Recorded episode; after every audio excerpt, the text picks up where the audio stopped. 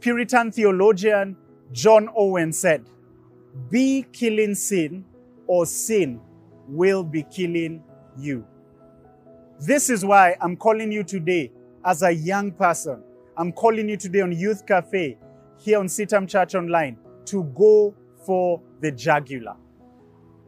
We're looking at these words from Jesus in the Gospel according to Luke chapter 9, verse 23.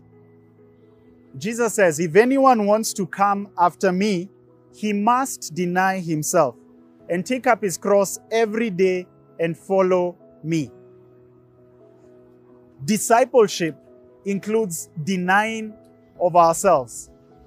But secondly, it also includes daily death, taking up our cross and following Jesus. The cross was not something that would be used uh, as, a, as something ornamental.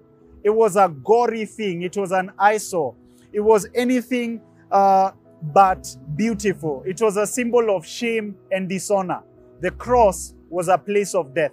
It was actually, of course, as you may know, the highest form of, uh, of capital punishment by the Roman Empire. And it was, it was something that was associated with a lot of uh, criminal activity. Criminals would be nailed on that cross. And so, as I think and hear the words of Jesus, as I think about the words of Jesus saying that discipleship or following Him includes self denial and it includes taking up my cross. I know that the implication of taking up the cross is death. The implication of taking up the cross is something that is a symbol of shame, a symbol of uh, dishonor. And so I'm calling to mind things that need to be mortified, things that need to be crucified, things that need to be put off so that the new man, the life of Christ, may ooze out of you. Uh, I, I don't know what it is that you're thinking about now, but there could be an area of sin, a pattern of sin, where you keep falling in time and time again. I want to call you to hear the words of the Lord, to nail that thing to the cross of Christ. And part of kneeling to the cross of, of Christ is to go for the jugular. Going for the jugular, as you may well know, uh, refers to that thing in, in, in an attack that's going to be very, very effective, that's going to cut off the supply.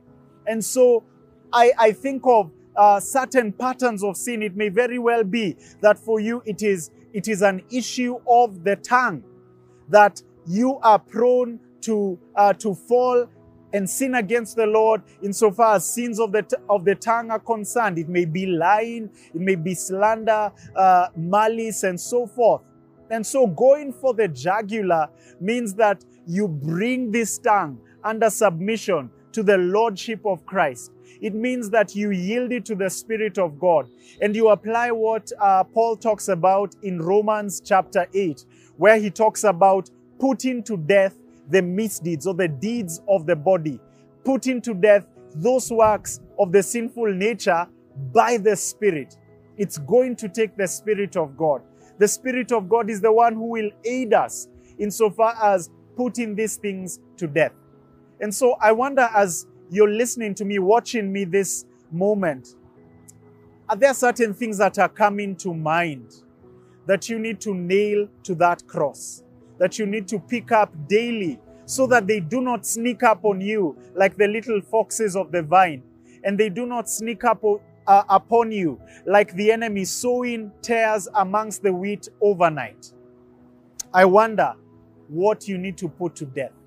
If you and I will deny ourselves and put these things to death, we will be set up in our discipleship for that next level and we will experience the fullness of the Spirit. And that's my prayer for you. I pray that this has been a blessing to you. Would you pass it on to someone else? And please uh, hit that subscribe button. God bless you.